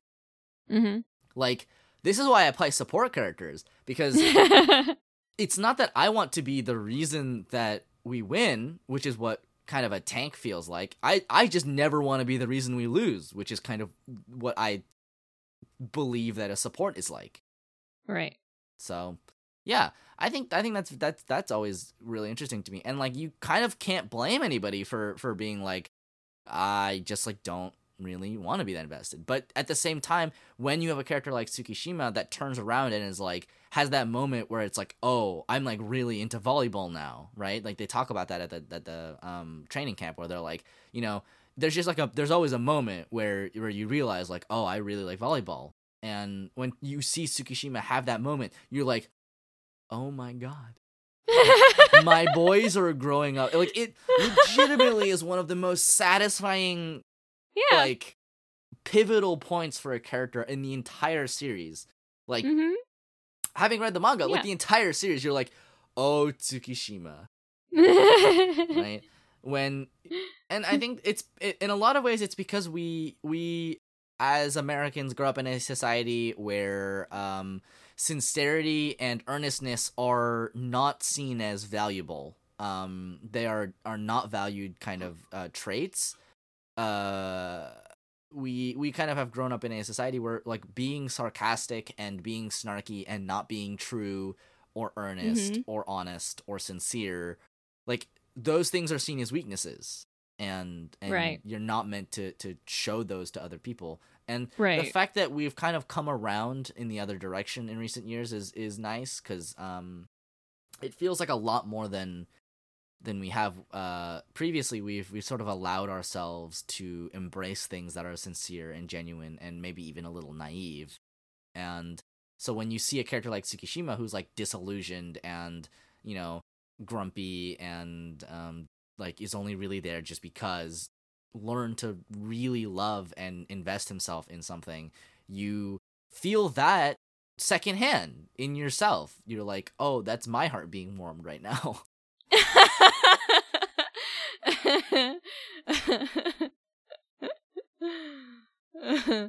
I relate a lot to his older brother watching him play. It's like, oh, yeah you're like oh i'm so proud of you. So proud. yeah. I, I mean I, I totally get it. I totally get it. I think to be fair like there's a lot of um my own kind of personal feelings entangled with with watching sports anime which might be the reason i was kind of off put by a lot of them um that and i find most sports to be just like utterly boring i just yeah. So, so what made Haikyuu, I guess, different for you, um, as opposed to other sports anime? I think that there's there's nothing like in particular that I could really point to and say this is why I love um this is why I find this compelling as a as a sports anime. Um or this is why I like this more than other sports anime. I can point at ping pong and be like, I like this because it boils down the central conflict of sports and the concept of sports anime um into a nice like kind of like 12 or so episode package and it explores that really in depth and very maturely. Um, I wouldn't be able to point to anything in particular in Haikyuu aside from the fact that it's just very well done. You know, it's very Yeah. entertaining to watch. I think volleyball itself is actually is maybe just a sport that like is of particular interest to me. Um, Mhm. because I kind of like when things I like when things have a little element of um of change to them, right? Mhm. There's something about the ever shifting rotation of, of volleyball that makes it more interesting than something like baseball, which is like, okay, you have set positions, you have a batter, it's you do you yeah right? It's a kind of a, a straight like one-on-one competition whereas volleyball is is a sport that's always moving in more ways than just people moving on the court. And there's like strategy behind like you know which rotations you'll use when you're gonna swap your liberos in etc etc all of that is is really is really interesting to me and i think it works very well for an anime where you can accentuate and exemplify what a character's strengths and weaknesses are like for a long time hinata's greatest weakness is the fact that he's very very very bad at receiving Yeah. so whenever he goes in into the back, they'll just swap him out for Nishinoya or you know swap him for someone else. Um, Mm-hmm. and I think that just yeah, that's just very engaging to me. All of that is very interesting to me. It's uh, the anime Yeah. is, is very well put together. It's very dynamic. It's very fun to watch. The characters are just endlessly charming. I I will say this. I, I think a, a large part of my investment in Haikyuu is just that immediately from the outset, every character is like very endearing, and I love all I- of them. yeah. They're all my sons. I completely agree. The character writing in this show, I feel like more so than most any sports anime that I've watched is so strong and it definitely carries the entire story. yeah, yeah, yeah. Uh, yeah. Um, for me, it's uh, even though Haikyuu rehashes the same tropes that you would find in most any other sports anime, it really is the execution that makes it stand mhm. out. For sure. Yeah. Mm-hmm. I like a- I, one of the things I really like, and this is one of my favorite things in in uh, any anime, but I like when someone's personality is um indicative of how they do something or is is um opposite of expectation, right? So you have, you know, Hinata who is is tiny but is very fast and can jump pretty much on par with with most people um no matter how tall they are. And that fits very much with his like, you know, bouncy, bubbly, energetic personality. Um and you have again, you have Tsukishima who's like, you know, um very laid back and um doesn't take things like maybe as seriously and uh his greatest weakness is that he he just doesn't have the stamina. Like he doesn't have Yeah. he doesn't have the stamina on par with anybody else. Like he's Mhm. probably you know at uh, he becomes the best blocker on the team. You know, uh, he, a lot of his other specs go up, um, including the fact that he can spike very high because he's the tallest one on the team. But he just doesn't have the stamina to to do it over and over again. Like Yeah. I like that each character has strengths and weaknesses that are like in line with how how your how their personalities are. Um, it's Yeah, a very like, I- nice like shortcut way of doing it. Yeah, I um one of the people that I find so funny on the team is Asahi because he's I love Asahi. their yeah. ace. Yeah, but he's such a timid guy. right. He's so timid, but his like his but he spikes like a monster. Yeah, but he actually really cares about the sport, but more than that he really cares about his team and not letting them down. And so he's really passionate about that and that's what helps make him the ace. Right. So I I like that Sugawara has his own kind of like skill set um aside from from uh Kageyama where like, you Mhm. know, he's more in tune with how his team is cuz he's been doing that for a long time. And mhm. also he they can bring him in when they want to do like um certain like strategies like a like a synchronized attack with like literally everybody Yeah. um because like kageyama also is is good at other things he's good at spiking and he's good at blocking mhm. so um it makes a lot of sense for you to bring in um somebody who can set and then have everybody attack just yeah Mhm. I don't know. I think like I like when I like when characters have weaknesses and strengths that complement each other, and when you get to see those pieces come together, and especially in in Haikyuu because you know people are getting swapped in and out, so like it's it's very dynamic. It's all there's always something to think about and always something interesting happening, right? Yeah, like the fact that they can rotate through the cast so well is so interesting. Like when one character feels like they're kind of falling to the background, they'll come back. Like Tanaka has his own little mini arc too in the middle of the match, um, where he was. You you find out that actually throughout the match he was taunting that one guy, Yeah, uh, the the the wild guy. and it's like, oh my god, that's so perfect for you though, because you're always antagonizing everyone. yeah. I I like that that Haikyuu just like does a lot of justice to all of its characters. Yeah. Right.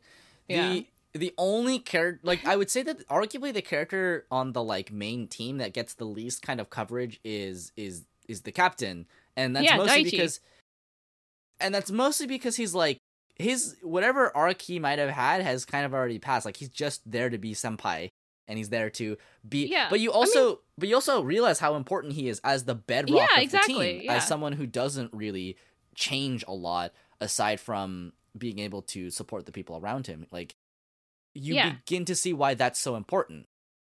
Right. They they pointed out in the series, which I like, is that yeah, he is a guy who, despite being the captain, is eh, like more of a background player, but because of that, everyone relies on him as their as their support. You know, he he is always just a steady pillar of strength for them. And then when he gets his freaking tooth knocked out, everyone freaks out. yeah, right. It, it it really rattles everybody because suddenly Yeah. like their base is gone, right? exactly. I also um I think it's really cool because Haikyuu like many high school sports anime. So this is the thing about high school sports anime, right? Is that oftentimes high school sports anime can be a little bit uh, it can be a little bit silly. Like these are high schoolers, obviously. Their high school is Mhm. very good at what they do, but like they're high schoolers. Their bodies aren't done growing. They're obviously not going to compete on par with like national, international level teams. Um Mhm. and there's always kind of this low lying level of like it's a high school sport why why do you care so much right um and i think haikyuu answers that in in kind with you know we like people care because they're they're putting they're all in and then they want to leave without any without having any regrets even if they lose and that's Yeah, a very exactly. kind of compelling thing to to hear obviously but then Mhm. there's the the other kind of level of um there is a, a a very interesting thing about high school sports anime to me which is that it is the concept of of time right Mm. time constraints being one of the Mhm. most pressing things that like it's one of those things that you know you hear a lot and you know it at at kind of a, a, baseline level um but doesn't really come up until it really comes up, right? Mhm. Where you know that the third years are gonna have to graduate. yeah. You know, you know that this team will not stay the same, and they it- it I think surprisingly high school sports anime the reason why it's like so popular over like competitive like you know professional sports anime is because of that time constraint it m it actually I think is one of the most compelling stakes is always just how how do we do right by the third years who have come before us Yeah. and like I'm realizing now that that's like kind of one of the central pillars of high school sports anime right Yep. and there's always um there's always obviously like a little like um conflict you can have between like well what happens when you're a third year but you're not as good as like the first years? Like how does that feel for you as a player et cetera et cetera? Um and i like that haikyuu has a lot of this uh really strong like generational handing down of tradition where the teams basically are they're always changing year by year but they're passing down how they play the game and they're kind of like Yeah. refining and perfecting it um Yeah. where even if you have the third years leave you know um like uh for instance like you know um like nekoma is always going to be a team that is slow and steady and wears their opponents out and waits for the perfect time time to strike um and and yeah whereas karasuno has has a tradition in the past that has gone kind of that has kind of disappeared right Mhm. and it's interesting that they get to kind of create their own tradition um and it when you're invested in the characters especially the third years it is heartbreaking when when a team loses you know Yeah. and it means that every game has more stakes than than it would normally even though the stakes are kind of inherently lower because it's not like they're like playing for their livelihoods they're just playing for self-fulfillment but like you know even that's kind of compelling in its in its own right obviously Yeah. Yeah. Yeah, I do like the fact that they also have the alumni come back. Oh, and yeah, teach yeah. the kids, which is so great. Yeah. Um. This is a, a slight spoiler for for the manga, but the um, the little giant comes back in. Um, oh, what? Like the the original little giant comes back, and I love it because he's just a normal dude.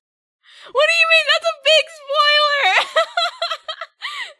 He's just a normal dude. How dare you? Right, it's gonna happen in the first like three episodes that you watch of the next of the like season. Good, good. It better happens be soon, really now I want to see it. Yeah, that's that's very interesting. Um, I I really like Hinata in contrast to um I, I I'm not gonna remember his name right now, but the boy who looks like a seagull. what? The boy who looks like a seagull. He he's at he's at Kageyama's training camp and he's like the other really tiny uh volleyball Oh player. yeah, yeah, yeah. He- Wait, he looks like a seagull. You mean the guy with the weird eyes, Yeah, the weird eye guy. Uh, it's because he comes his his school is Kamomedai and Kamome means seagull. okay. So they make a lot of seagull analogies, obviously, because you know seagulls, crows, ha ha ha. Uh, Haikyuu loves its puns, and I think that's hilarious. But yeah, like um, shoot, what is his name? Oh my god, I don't remember it. It's like on the tip of my tongue. Ah, whatever. Um, but yeah. So let's see. Is there is there anything else we, we can talk about in, in regards to like thematics? Um. Korai Hoshiumi is Oh. his name. Yeah, that makes sense. That that sounds about right. I don't know why. I, I thought it was like, I thought it was like really similar to Ushijima, but it's not. no. Um, but yeah, I mean, it Haikyuu boils down like what what sports anime is about, right? Where it's just like self improvement, um, the ability to work together with other people, um, overcoming your own barriers. I do like I, I I will say this. I do like that um Hinata has a as a barrier that he basically cannot break, um, which is that he's he's pretty short, right? Yeah. He will never like no matter how good he gets at jumping, he'll never be higher than people who are like two meters tall, right? Who can also jump very high, right? But he he has other things he can leverage, and one of the most interesting things to me is that these kind of um advantages uh, or disadvantages can be circumvented if if you complement them with another person. Like it's Kageyama's ability to set that uh is the is the key factor in Hinata being able to play effectively and both of it, it but it also kind of locks them into um into a routine that they have to break again and again and again to overcome stronger and stronger opponents and that's like hey that's shown shonen 101 Yeah. that's super interesting i love that you know yeah. Um, I do I do like the the arc that comes after with Hinata trying to figure out how he can fight without Kageyama yeah um, it's during the training camp stuff and that's that's it's great. also um like I won't spoil too much of what happens, but it's um this is a this is a theme that does get somewhat expanded um in the the latest arc um and there's kind of some stuff about it. Um it's the Haikyuu manga is coming to an end, Renu. It's like coming to an end. I thought I, I'm not gonna be ready. yeah, it's like rapidly approaching the end. Like obviously, Yeah. I won't I won't talk too much about it because I know that you haven't read it, and I would rather let you kind of read it at, at your own pace. I won't spoil everything that happens. Um, but I will say that I think that the the end of this arc in the anime is one of the more interesting choices that the um that the series makes. Um I think like the transition between this arc and the next arc is very very interesting Mm. for for a lot of reasons kind of related to to what I've what I've been talking about um throughout the entirety of this episode really yeah. um, I've kind of expressed my thoughts about the manga really in relation to the anime. Um, it is, it's kind of different. There's a different sort of vibe to it where uh, Mhm. it's still Haikyuu obviously, and it's still like you know you got your your lovable, adorable characters kind of like goofing at each other between really serious matches. Um, but yeah, it's somewhat less readable, but I think that's just that's just a medium thing. I think it's very Yeah. very difficult to make any sport readable.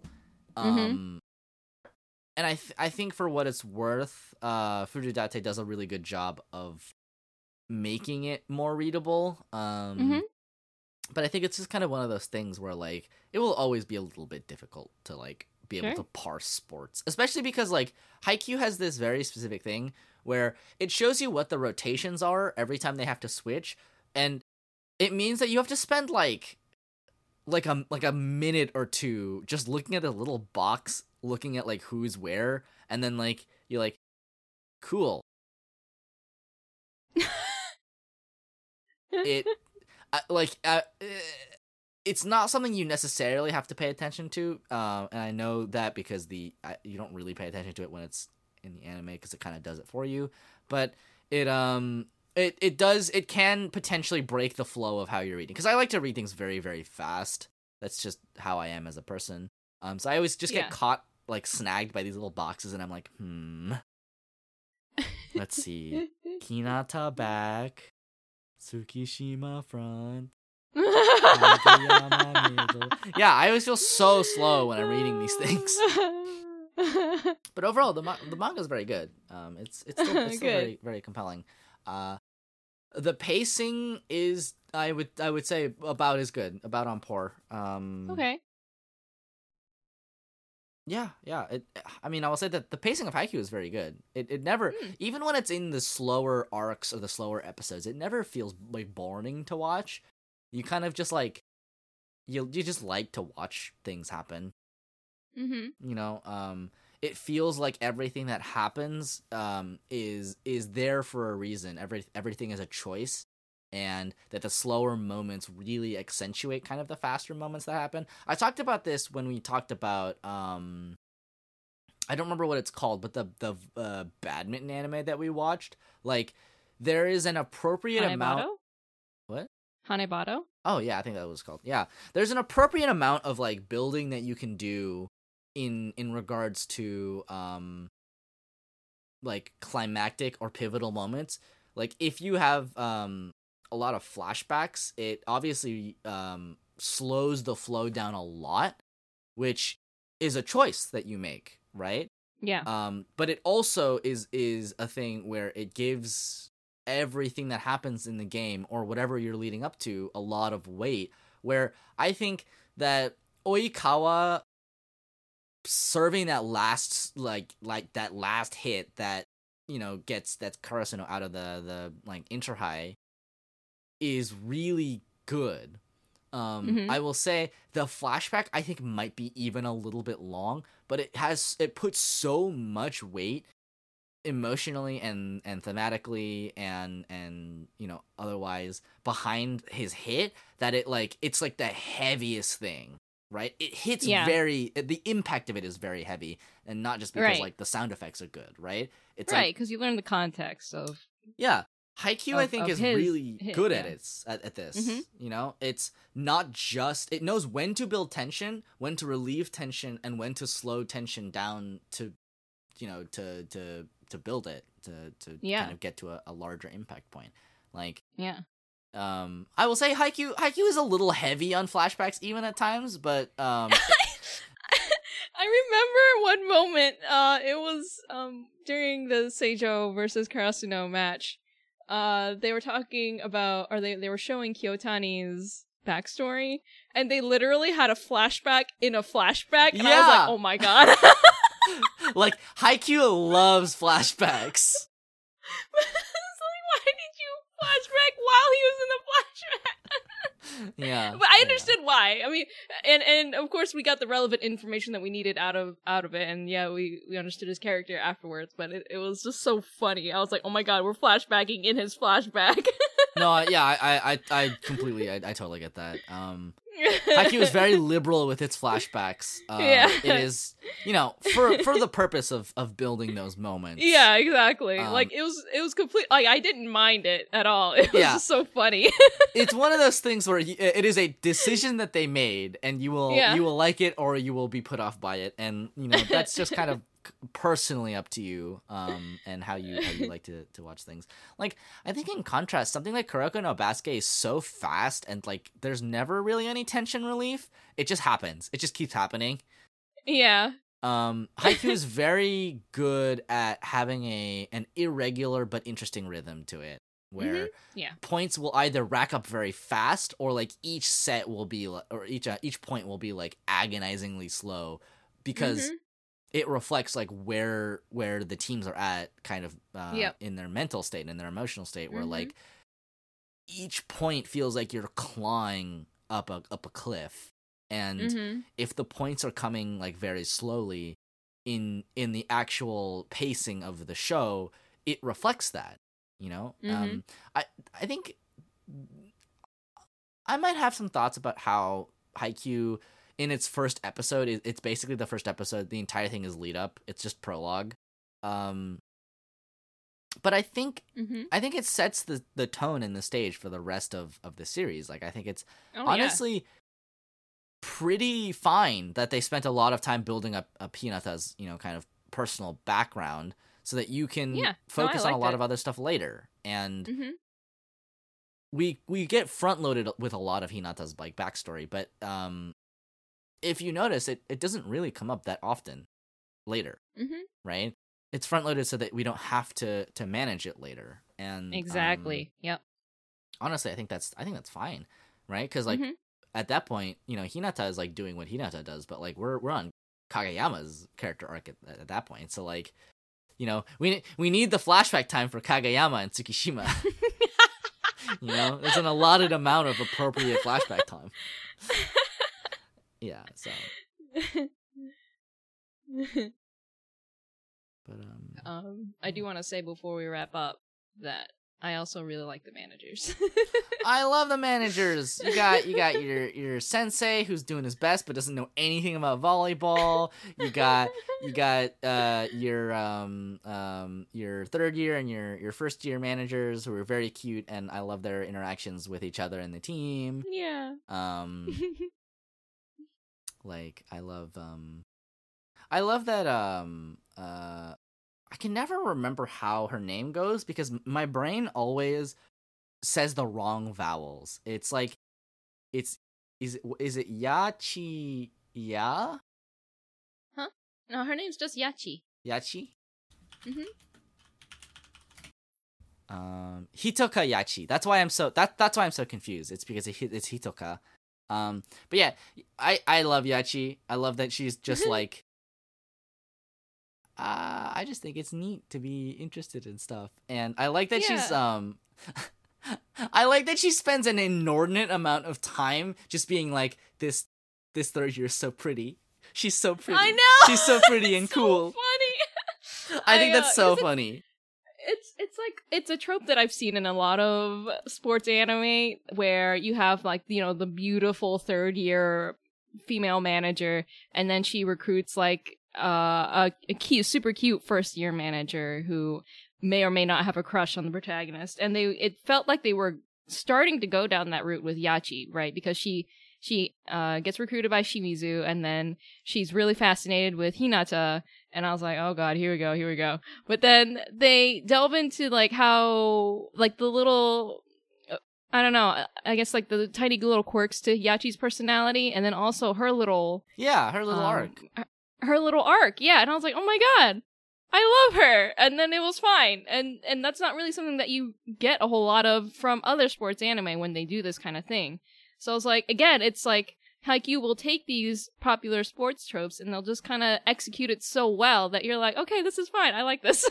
mm-hmm mm-hmm I I yeah, I like I like the um I like the fact that the managers do seem to have their kind of own purpose where yeah, because the I like team that they have their own arcs. yeah, like they have their own arcs um hmm like Kyoko kind of feel fu- uh, fills the same role as uh as Daichi, but even then you get some of her backstory and it's like you're like yeah. oh oh oh oh oh oh no go, Where Shimizu, I- I adore I adore Kyoko's um character arc because yes. It's it's about you know it's very complementary to the rest of the Mhm. characters where the rest of the Mhm. characters are very you know actively like you know I'm trying to do my best I'm trying to you know um break my own limits etc etc and for for Kyoko it's it's kind of it's kind of the opposite where like she hit a situation a barrier that she like can't cross because she got she got injured right and she kind of chooses to to do managing the volleyball team on a Mhm. whim and becomes very invested in in its success and and cares a lot about being the manager for the team and how the team does and she passes that on on to Yachi and I like that the manager like the role of the manager itself has this kind of like generational arc to it and I love I love that the characters get expanded upon because like Yeah. I I adore I adore all of the side characters in Haikyuu. I love I love Kyoko. I love Yachi. I love um I love Tanaka's sister. Yes. Oh my god, she's so great. she she might be one of she might be one of my favorite like side characters in the entire series. like she's just so great. She just shows up with a taiko drum like, "All right, let's go." Ba ba ba ba ba ba. Yeah. Um so so yeah. I don't know. I think it's just like Haikyuu takes very good care of its characters. yes. which is not necessarily something that a lot of uh sports anime does like you have you have the kind of Mhm. incidental characters that have like you know maybe vague romantic interest in in the character in the um players like um you have like daichi's like childhood friend and you have like um tanaka's childhood friend um hmm but they they're just they're just kind of there to like round out the like non-volleyball portion of of the uh, of the series and that's hmm that's I think okay like it doesn't doesn't have to be like a whole dramatic arc it can just be like I like watching this person do their best, etc., cetera, et cetera. And Yeah. it, and like that kind of stuff also builds, right? It Yep. it's the reason why why Tanaka in in season four is like so compelling, right? Because Mhm. suddenly a lot of his own actions have weight to them because like his childhood friend was brought into volleyball by him and she's like on a really good team and she's performing really well and he feels like he he has to keep up Yeah. right and Mm-hmm. i like it because like a character like tanaka is like would be such a like nothing character in a different sports anime he would just exist to like be there whereas like tanaka and haikyuu has so much personality He's so great. he's so great and he's like he even has his kind of like own like skill sets right right Or, like, Yes. even if he's not like a star player necessarily he's still Mhm. a very proficient spiker yep. Yep. so i like i like the way that haikyuu handles its characters a lot because it feels Yes. like it cares about all of them no character is there just to like be a stepping stone to another one. Even even the like first game of of Haikyuu, right? The like Inter High where they face like some team that's just like, oh, I've never heard of Karasuno before, and it's just like you know this this dude. uh, Like you know something like, like the Yankee team, The Yankee team? the team where it's like all delinquents. What?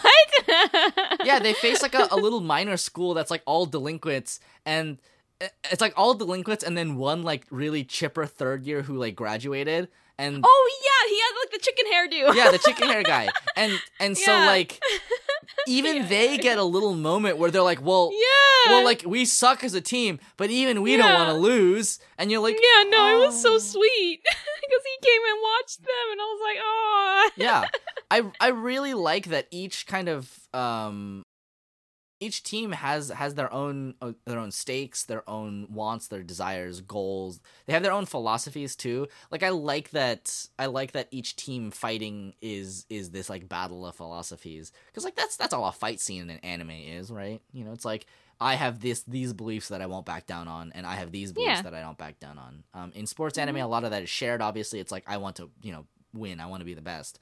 Um, but at the same time, there's also like different ways that, that people people do it. Like Karasuno is like we want to to make it together, and someone and a team like uh like Seijo is like we we just want to win. We we we're, we're gonna put all of our resources into into Ushijima, and he's gonna fucking blow through everyone. Mhm. Right. So I think that's that's very cool. Um I uh, I admit I was not expecting it in as into Haikyuu as as I was, but I could uh, kind of I could tell by episode 3 that I was Yeah. like already super invested because the characters are just just so ridiculously endearing. When Kageyama Yeah. explains why he wants to be the setter, he's like, "It's the Yeah. coolest position on the court. You touch the ball a lot." I was like, "Oh my god, they're just they're all like this." yeah. I was like, "Oh my god."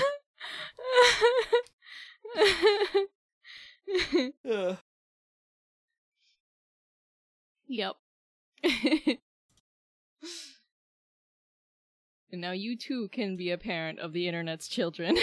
yeah, yeah, yeah. I I was surprised at how invested I was. I, I was surprised at how invested I was, even in characters that weren't part of the main cast, because normally that doesn't really Yeah. happen. Yeah. Um, yeah, yeah, yeah, yeah. So, um, Haikyuu, very, very good sports. Good at sports. Good at good at story. I would. I really, really wish I could talk about the manga, like of what happens in the manga, because I have so many thoughts about it. But maybe, maybe if Renu ever catches up to the manga, we'll do like a little like bonus episode about it. oh, that'd be nice. Yeah. Because I'm ah, there's so much interesting stuff that happens after this season. Ah. All right. All right. Um, is there anything else you wanted to talk about? I think that's it. Um, if we didn't mention your favorite character, I apologize. There's a lot to go through. There are a lot of characters, and they're all pretty, pretty good. They're pretty great. You know. You know. yeah, just yeah. know that it's there's a pretty good chance we don't dislike them. We didn't mention Yamaguchi. I love Yamaguchi. Oh, I love by the Yamaguchi. Yamaguchi's very relatable. Oh, sweet boy. Just like, oh no, they want me to be the pinch hitter. That's like I extra know. anxiety. I know. I feel so bad for him. But then, but then, he gets off and he's just like, own.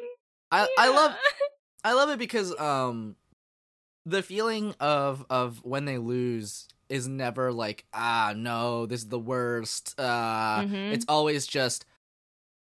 How do I get better? It's kind of that immediate roll into like um into like how do I improve? So um, Yeah. yeah, I, I appreciate that a lot. Because you're like because you're like you know you're like oh i don't want to see hinata be devastated and he's just like how do i play better and you're like oh okay um but yeah yeah so that is uh i think that's it i think Yeah, that's it I think so. Um, why don't we why don't we get to uh wrapping up wrapping up here real quick Ooh. Mm-hmm, mm-hmm. Okay. All right. Well, um, thank you for listening to us talk about Haikyuu for a- an amount of time. I actually don't know how long it's been. Um, my computer has. Uh, this is actually before before we continue. My computer has um had kind of a weird thing lately where it has been um to put it lightly dying. Uh, I had a I had a blue screen pretty recently, and my kind of uh my performance on my computer was pretty messed up after that. And oh no. um, so I was like, okay, well, what I should do is I should remove my third monitor, um, because it's probably taxing the like card too hard. Uh, Yeah. and so now I just like, I just have less information on my screen anytime. What am I gonna do, Renu? Uh, I say that like- I say that like having three monitors is a normal arrangement. What will you do? yeah. Uh, We're almost at two hours, but all that's including all our breaks and stuff. So Okay, I see. Yeah. Um, yeah, I, I- I'll say this: that like, uh, I my computer might very well be reaching the end of its lifespan, and I'll have to rapidly look for ways to to fund an, a new one. Um, which is how do I say this? Not very exciting, right? Like, that's so fun. Isn't that the most the pro- fun? like the prospect of a new computer, cool, great. The prospect Yeah. of having money to buy a new computer, uh, that's a rough one. Um, but yeah, I. That's neither here nor there. I'm gonna hang on to this computer until it explodes. Hopefully not Whoa. literally. Um, why don't we wrap up? Uh, our opening is by Scotty Network and our ending by Takuma Kara. Please check those folks out. I'll link to them as I always do. Um, they they make great stuff. They make great stuff.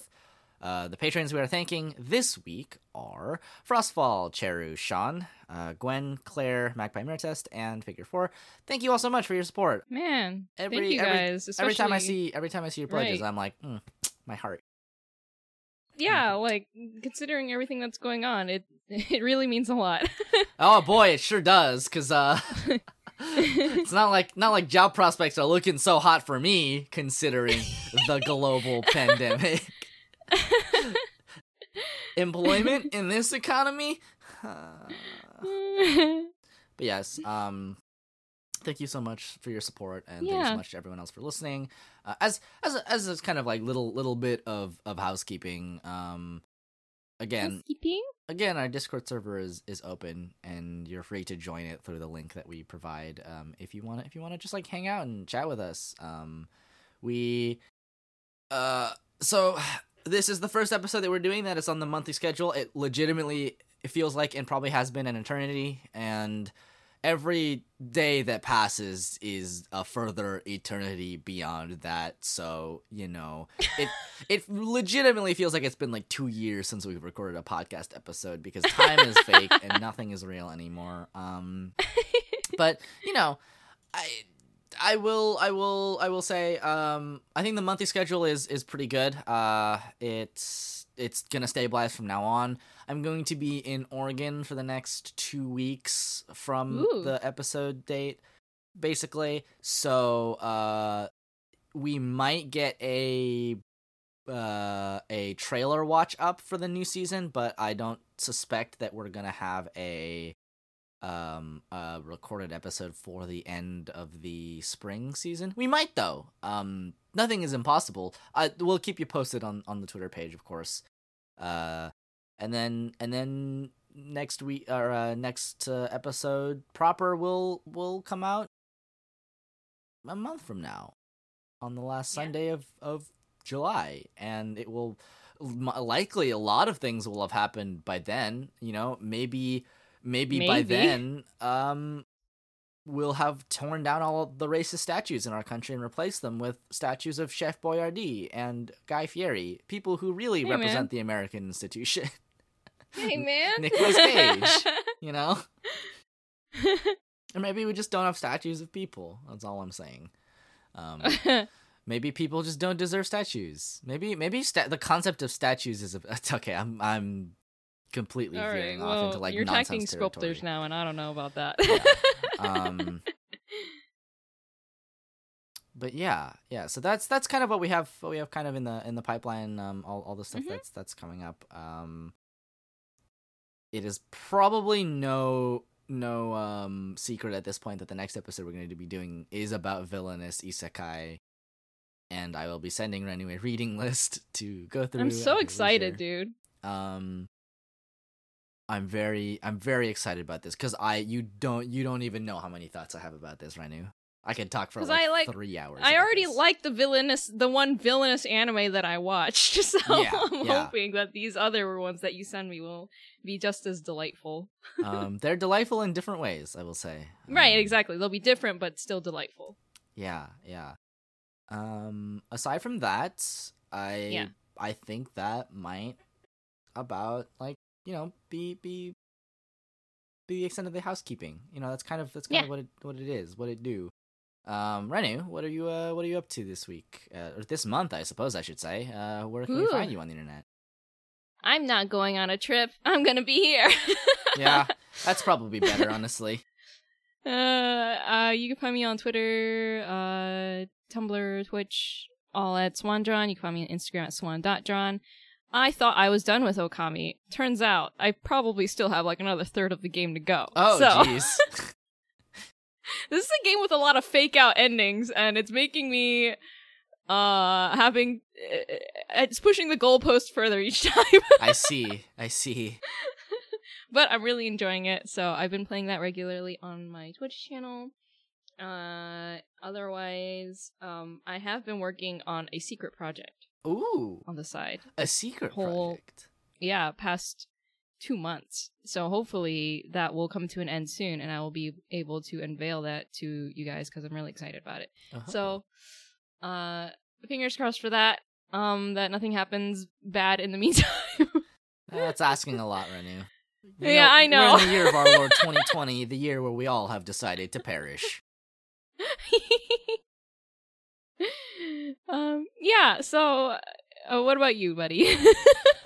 Uh, you can find me all the places at Literal Soup. Um, most of the places I uh like I I still post an occasional like food picture on on Twitter uh, if I've been doing some cooking, but aside from that, I I mostly try to stay off of it for for my own sake, um, so that I don't melt my own brain. I'm trying to get some work done. I've gotten a couple more jobs with the, the kind of freelancing stuff. That's exciting. Ooh, Um, yeah. that means I might actually have enough money to buy to build a computer and not starve to death, which is nice. Yo, that's Um, nice. You know, obviously, uh, I have my own personal Patreon, and that has so I have okay. I have basically suspended the um the payment collection on that for uh for this month because I'm restructuring the Patreon so that it it encompasses kind of other stuff that I want to do. And you know, it's not really like I can go out and eat ramen a lot when we're all inside or if going outside to eat ramen means I will pro I will like catch a virus and be very sick. um that doesn't seem like a very good value proposition for me or you. So, um, yeah, the Patreon's going through some restructuring. Um, I know I'm like super behind on it. I'm desperately trying to get enough of my brain together to like do the other work that I have. Um, but I swear I'm still working on that stuff, and uh, I, I swear that uh, uh, eventually my, my website will will be updated once more. I don't know. Uh, time is time is really not real anymore, and like every time I feel like I want to do work, the the siren call lull of my computer in front of me means it's very difficult. I don't I would like for my computer and my place of work to be different, um, so that I don't get distracted. I know that's Mhm. asking a lot. Mhm. Um, but uh, but yeah, we'll we'll see. Um, I'm still chugging along. I'm still I'm still here. I'm still alive. Still making the podcast happen. All that good stuff. Um, you know, and it's that's all for you, all for you, the listeners. woo woo. Yeah. Um, I hope that I hope that this monthly schedule is is not uh not too long without hearing our voices. There we like we do do other Oh, stuff. So People if you could use less of our voices. if you wanted more of us. no, no, no. yeah i don't know why but maybe maybe maybe um you can, you can always find us you know doing doing our various things and the discord server and, and all that honestly if you it, join the discord server i'm i'm begging you because then you'll get to Why? look at me just scream about vtubing at four in the morning oh my god, no one needs that. All right.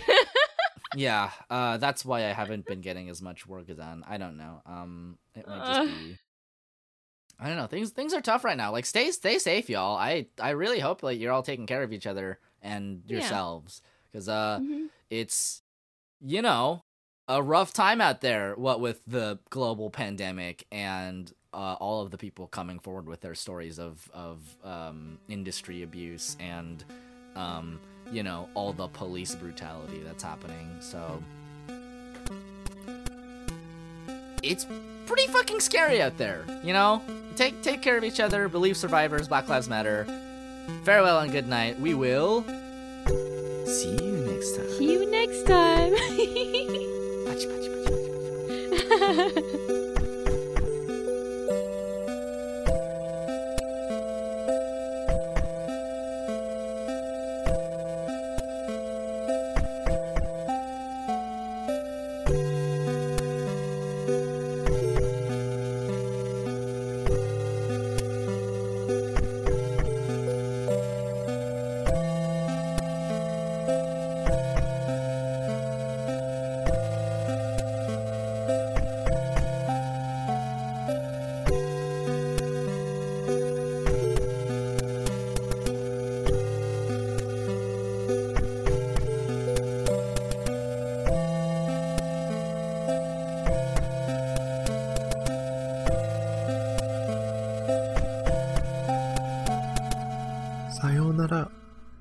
明日ね。